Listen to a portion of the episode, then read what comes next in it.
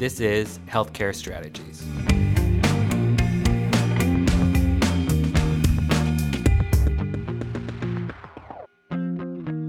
Welcome to Healthcare Strategies. I'm Sarah Heath, the managing editor for Extelligent Healthcare Media and the lead author on Patient Engagement H I T.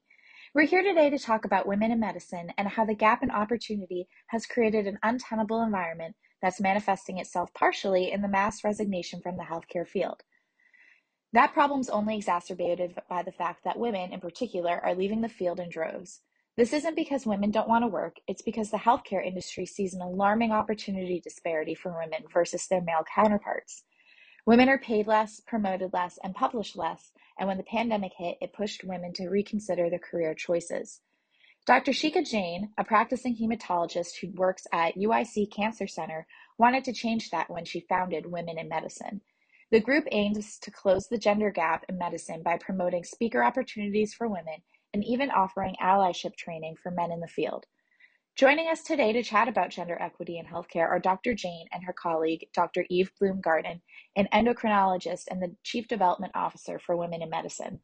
Welcome, Doctor Jain and Doctor Bloomgarden. Thanks for having us. Thanks for the invite. Of course. So why don't we rewind a little bit to what medicine looked like even before the pandemic? Gender equity in healthcare, what was the situation prior to March twenty twenty? So prior to March twenty twenty, we were making strides, I like to say, in towards closing the gender gap in healthcare. But there were huge disparities that existed. So some ones that have been very popular in the news, there is a very large pay gap between women and men in medicine and healthcare who were working the same amount of hours, generating the same number of R V Us, and were simply just being compensated differently. There was a lot of data out there showing that the work that women do, especially the citizenship tasks and the diversity, equity, and inclusion tasks, or the tasks that societies and organizations and institutions need to survive and thrive, was often done by women. And that work was not being compensated or valued. There wasn't really a return on investment, whether it was professional or financial. Then aside from pay, we know that there's a lot of implicit and explicit bias that feeds into the fact that oftentimes women are not nominated for awards or selected for opportunities as often, not because women aren't qualified or ambitious, but because they are just not being chosen for a variety of reasons, which we can delve into.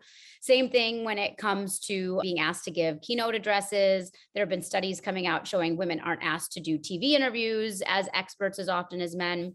Uh, funding, grant funding is often um, a disparity between men and women. So basically in every aspect of careers, transitioning into leadership positions, being promoted, there were very large disparities that existed in the healthcare space for men and women. And I also want to emphasize, we talk about much of this in the binary, talking about men and women, because that's where the data comes from. That's where the research has been done.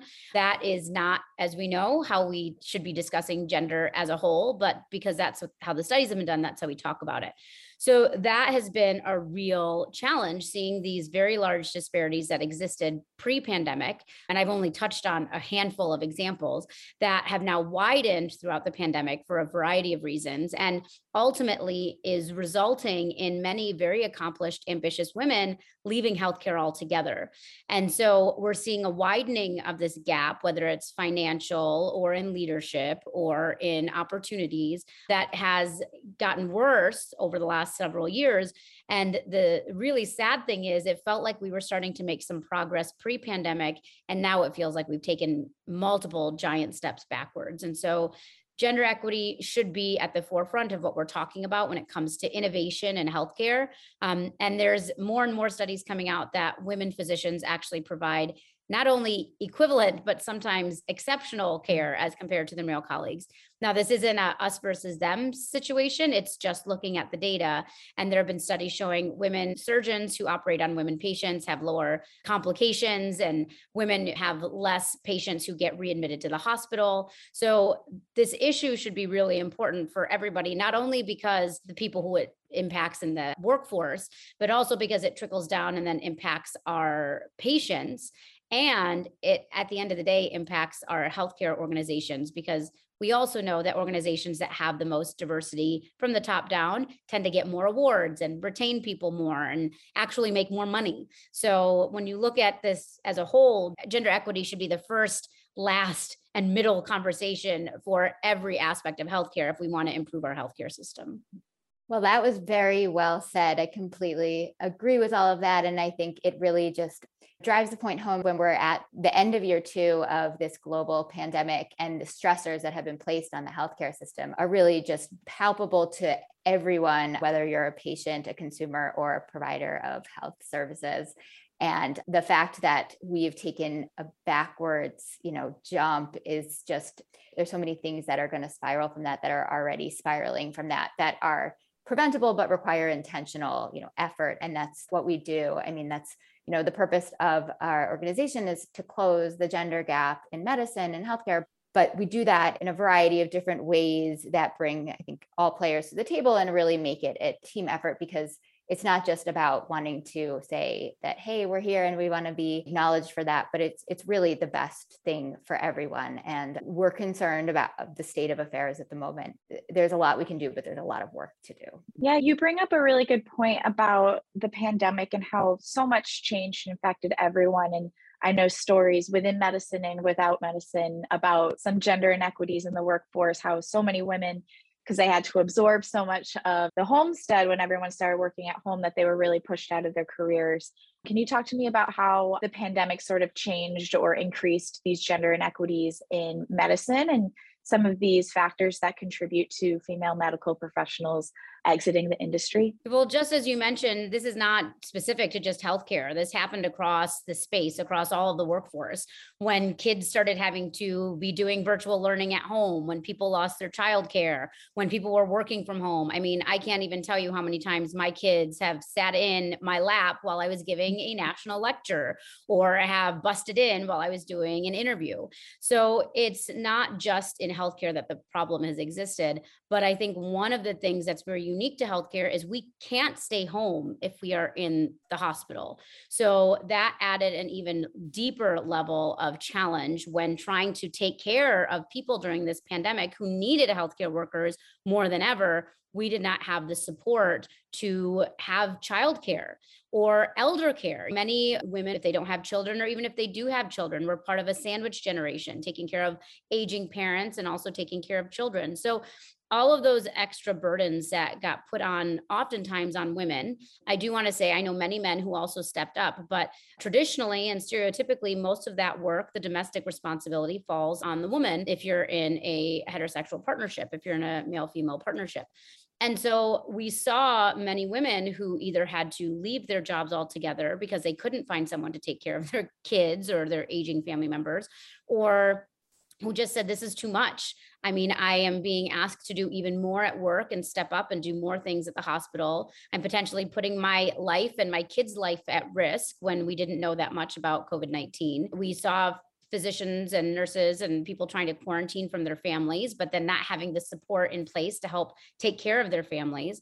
So all of that has really exacerbated a problem that existed pre-pandemic. And then on top of that, as I mentioned earlier, there's so much data showing that women took on so much of that invisible work, and that's in healthcare and in the workforce outside of healthcare. McKinsey and leanin dot org put out a survey showing that of the women they surveyed, the majority of women were doing the necessary work, the D E and I work, the mental health work, and they weren't getting recognized for it. And I think it was over a quarter of the women said that they'd never been acknowledged or recognized for all the extra work they've done. We published a paper pre-pandemic talking about the third shift, where healthcare workers, especially women, work a first shift, which is their job, second shift, which is when you get home and take care of your family and domestic responsibilities. And then the third shift is all the extra work we do, the equity work, the helping out with citizenship tasks. Then Doctor Julie Silver published a paper on the fourth shift, which happened during COVID, where women were often creating vaccine events or providing support to their trainees or mobilizing COVID units within their hospitals. And again, these are things that are often not compensated financially. They don't help in your professional growth or development. while our male colleagues were still doing what is the currency, especially in academia. They were publishing papers, they were putting out grants, they were taking the time at home when they were quote unquote working from home, and they were able to be much more productive because they had somebody else taking care of the domestic responsibilities. So what we're seeing is women are falling even more behind, again, not because they weren't working just as hard, if not harder than their male colleagues. In many cases, they were working more hours, working later into the night, getting less sleep, doing more work that was necessary for the healthcare systems to survive the pandemic and keep patients safe. But that work is not the work that's valued in our healthcare systems. It's not the work that's compensated financially. It's not the work that helps you move towards promotion. Um, it's not the work that gets you leadership opportunities. And so unfortunately, while women continue to be relegated to doing the necessary work, that work is not helping us close the gender gap because it's not actually helping these women in their careers. Yeah, so we wind up having what really is a perfect storm of pressures and stressors that we're all present ahead of time, but have just been really exacerbated over the last two years. So we have, you know, unequal pay, the perception of the work that we've put in not being valued, the continual stress of having to worry about our own personal health and also the health of either our children or our other loved ones or people that we have caregiving responsibilities for. And then on top of that, the workforce shortages that have ensued have kind of made it even harder to continue moving forward at the same pace that we started at. And it all kind of perfectly aligns to push on the buttons that we're already ringing loud and clear. And so the challenge now is, where do we go? And I think part of what we do as people who are very invested in, you know, reaching gender equity and is not just kind of raising awareness in a vacuum, because awareness, I think, is there already, but it's really offering solutions to some of these problems so that we can really advance the field and the cause. And ultimately, you know, it would be nice to not have to talk about gender equity, right? I mean, because it would just be a given. Yeah, absolutely. And I, I feel like that's a nice segue into my next question about just a little bit more information about your organization, Women in Medicine. What were some of your goals for the organization when it first started, and what kind of initiatives do you guys have for promoting gender equity in the medical field? Sure. So when the organization actually started, it started off with a crazy idea that I had. So I came up with the idea of creating a Women in Medicine Summit. And the purpose of this summit was to bring women together from across the country and really empower them to take control of their own lives. And not only that, because we know fixing women isn't the solution, we need to fix the system. So we really wanted to provide these women and men who attended tools that they could take back to their organizations and institutions with ways to fix the system. And so we did that by empowering them in their own leadership skills and tool sets and figuring out how to negotiate or figuring out how to identify implicit biases and address them, but then also coming up with solutions in how you can actually create real intentional strategic solutions to fix the system within which you're working and hopefully have a national impact. So we started with the summit. And then when the pandemic happened, I had a lot of people reaching out saying, oh my gosh, the summit is great. You need to do more. And I said, awesome. I totally have time to do more. Let me see what I can do. And so what I did was, you know, we now have the summit, which is a freestanding conference. And we have an entire nonprofit built off these ideas and ideals of taking a multi-pronged approach to closing the gender gap in healthcare. We focus on not only educating individuals, but also empowering them. And we do this in a variety of ways. So first, we have education and leadership training. We have longitudinal leadership programming for early career and mid-career women. That's continuing medical education, C M E. So hospitals should be able to pay for it because we're supposed to do a certain number of C M E credits a year. And it's leadership programming to help these women get into leadership positions and then accelerate their path when they get there and be successful. The second thing we did, which I think we're one of the probably the first organization in the healthcare space to do this, is we created allyship programming. So allyship programming is bringing in our male leaders and our male healthcare workers and our colleagues to teach them how to be more inclusive leaders. And I say this because many men want to do this. They want to do this work. They want to help, but they don't know how. And so I had so many men saying, we need skills. We need tools. Tell us how to do this. So we've created longitudinal leadership programming, again, that's C M E, for our male colleagues who can attend leadership programming and learn how to work towards closing the gender gap from their positions of power, because none of this is going to happen without men and women working together. The third thing we focus on, you know, we talk a lot about fixing the system, but we also need to provide opportunities. So the opportunities need to be across the board for men and women who are equally qualified.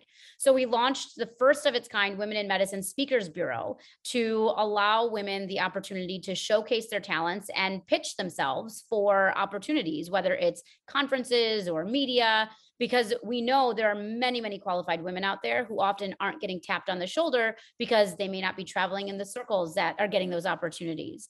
We also launched a research lab. So the research lab focuses on not only talking about the problems that exist, uh, but really doing research and showcasing solutions that work, because I'm not a complainer. I tell Doctor Bloomgarden this all the time. I don't want our organization to be a group of people just coming together complaining about the problems. My dad's a surgeon. And so in our house, it's all right, you bring me a problem. I want to know the solution as well. And so that's what we do with our organization. We want to not only share the issues that exist, we want to say, these are the solutions. This is what we need to do.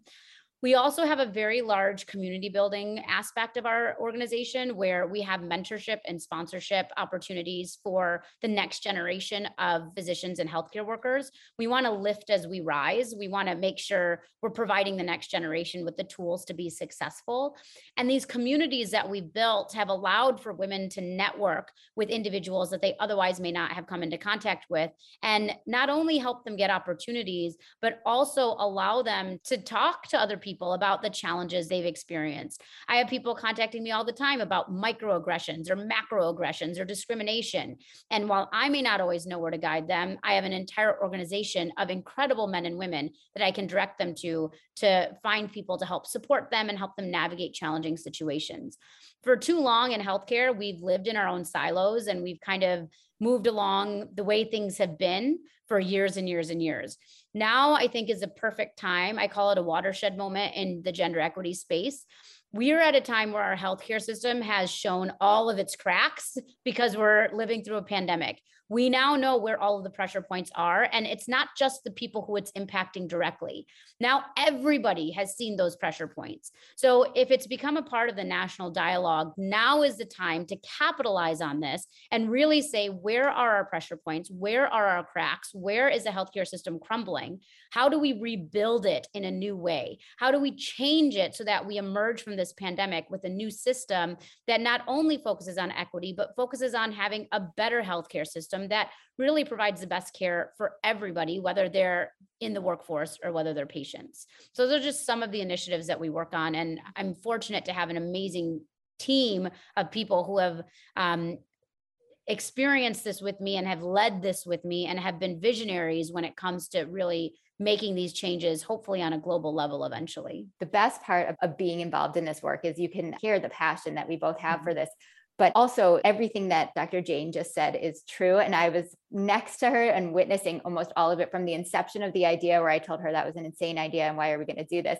But, you know, followed her through to the establishment of these pillars and programs and educational opportunities and longitudinal, innovative, creative opportunities, courses that really didn't exist before Women in Medicine, the organization, really came to be and really established itself as the place to really go for this information. We provide a language and a vocabulary, terms to recognize some of the feelings and experiences that so many of us were having, but just not able to really identify what the cause was.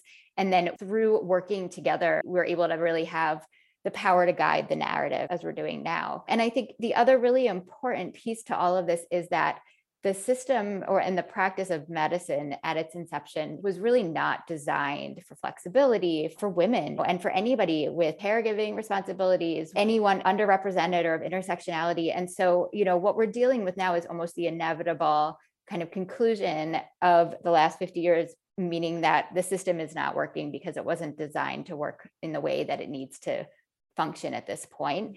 And so when we have the opportunity to talk about why all of this matters, the bigger picture here is that in order for us to be able to provide healthcare and medical care to anyone who needs it, we need to be able to stay in the medical system. And what's happening is, you know, the Great Resignation that has played out across the country for all fields and for every aspect of work has really taken a, a very significant toll on the healthcare workforce, which is predominantly female if you look at the breakdown of everyone on the front lines. And so the loss to the healthcare system is profound. You know, I always say there's really nothing great about the Great Resignation aside from the opportunity that it provides for us to pause and say, this is so disruptive and things are not working at all, to the point where change has to happen. And that's kind of where we come into it. And I want to add something to what Doctor Bloomgarden just said as well. For women with intersectional identities, this is an even larger problem. I mean, we talk about the mommy tax, we talk about the minority tax, we talk about all of these different taxes that are placed on women in the workforce. For those who have intersectional identities, it's just amazing the amount of burden that's placed upon them, not only to do the work that's needed to educate everybody on these problems, but then on top of that, all of the other things with their regular job that they're already doing. So I think that one of the things we really like to focus on is, while our organization is called Women in Medicine, we really want to be inclusive of everybody who is dealing with these challenges, because this is something that's impacting all of us and it's impacting the health of our communities. And so now is the time to step up and say, how are we going to fix this? Ultimately, it's exhausting to have to constantly remind people that you have value, right? And that is the goal, really, is to make it so that nobody has to constantly do that. It should never be the case that a physician has to remind somebody that they are credentialed or that they have the same exact training that someone else does, or really anybody, you know, not just for physicians, but, you know, it it, it is too much to, to bear for the people who are already marginalized and, and victimized and suffering. And if we want to be able to maintain a functional health system, we need to put some urgency under these issues. I wanted to kind of expand upon what you were saying about gender diverse or gender fluid individuals. You said something really interesting at the top of the call, that most of the data that we're working with works within the binary, which in itself is a problem. This is an enormous question, so it's okay if we don't have a perfect answer to it, but how do we start even chipping away from that problem of only working in a binary so that we can be as inclusive and representative as possible? It's a really good question. And as you said, it's a really hard question to tackle, because a huge part of it goes along with society and how society exists and how our words that we use, the vocabulary that exists in society, how that translates into healthcare. Healthcare workers are people too, right? We all have, everybody has their religion or their personal views or their personal beliefs and, so, and and opinions. And we're supposed to be objective when we're treating patients. We're supposed to, you know, guide by the science, but especially as the world has evolved and as new conversations come up, people's personal opinions often influence how they interact with others. That is humanity. That is the way we all exist. I think the challenge is fifteen, twenty years ago, these types of words, you know, trans or fluidity or not talking about gender in the binary, it didn't exist, or it existed in very small communities. Now we are starting to see these types of conversations permeate into general society, into people who normally would not have heard about these types of vocabulary because they just weren't exposed to that. Depending on where you live in the country, you may even never meet somebody who identifies as trans or who uses pronouns. And so I think that the first step is normalizing these types of things in society. We need to put these into the vocabulary of everyone. This needs to be something that is just the way things are. Unfortunately, as we know, society and opinions change very slowly. And so it's imperative for us as healthcare workers and as people, to be perfectly honest, to normalize these types of conversations. And I think that's the first step when it comes to how does this become the way we just talk about things? Because once it becomes a part of our societal discussion, once our kids know about it, once we're teaching it in schools, once it becomes a part of our discussions, I think that is a first step in making this a part of normal conversation for people who may not otherwise be exposed to this type of dialogue. I think that's the first step. I think the second step, and the healthcare system, you know, it's based in years and years of history and bureaucracy. And as Doctor Bloomgarden said, it was built without even women in mind. So now we're asking the healthcare system, that is this gargantuous structure that doesn't even think about the binary, how can we start thinking about all of these other aspects that also need to be incorporated in? So it's going to require people within the system to start doing the research, to start including that type of demographic information in our research studies. It's going to require the E M Rs to start including those things when you talk about describing people and not having it just be male or female selection. I mean, I'm really proud at my institution, we now have pronouns on our E M R, which I think is fantastic. Mm-hmm. That's something that wasn't there five, seven years ago um, in most E M Rs. So I think first, it's changing the narrative. It's changing the dialogue and adding these words into the vocabularies of society as a whole. And then second, it's really imperative for healthcare workers, especially, to be championing these things, to be bringing these to the forefront, to be including these types of things in research, in discussions, in medical conferences. Because once we start normalizing the discussions of these topics, and once we start normalizing this vocabulary, eventually it's going to just become a part of our society.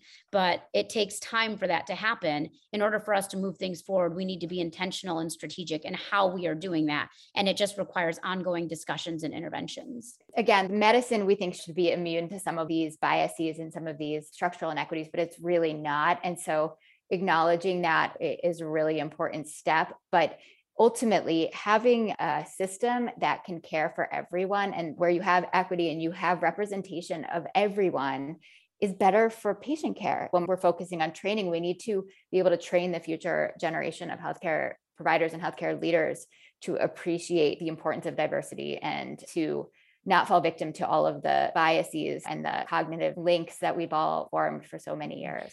And I want to add to that. So I don't I want to make sure people understand, we're not saying that men are not collaborative. No, we're absolutely. Not that, we're not saying that men don't have these, these skill sets. I think it's really interesting that we've had a lot of studies that have come out that talk about the words that are used to describe women and men. And oftentimes women and men have some very similar skill sets, but oftentimes when we describe male leaders as compared to female leaders, we often describe male leaders with more traditional leadership skills like analytical or, you know, powerful. Decisive. And right. And oftentimes we talk about women as more collaborative or compassionate.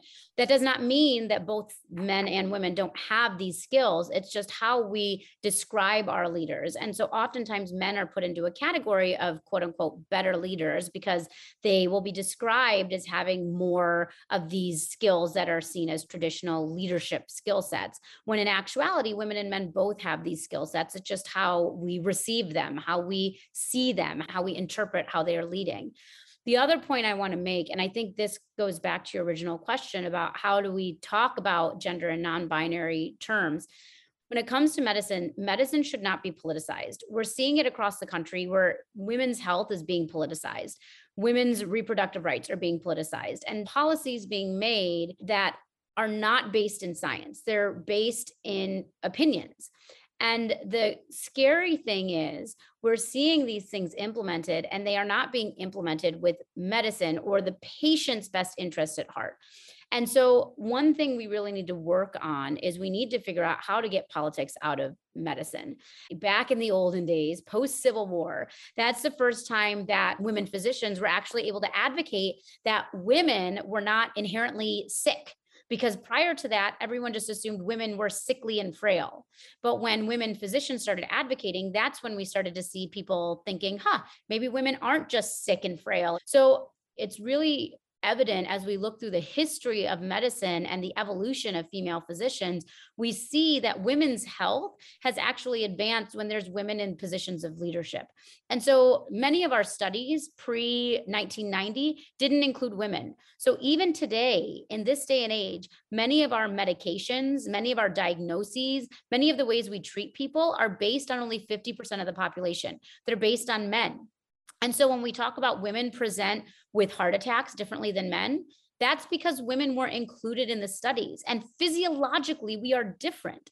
So to say that women need women to be in leadership, it's not because of gender, it's not, you know, a stereotype. There is pure clear data that shows that women's health is directly related to women advancing into leadership positions. So if we want to be treating medically fifty percent of our population to the best of our ability, one, we need to get politics out of the exam room. We need to get politics out of the medical policy making.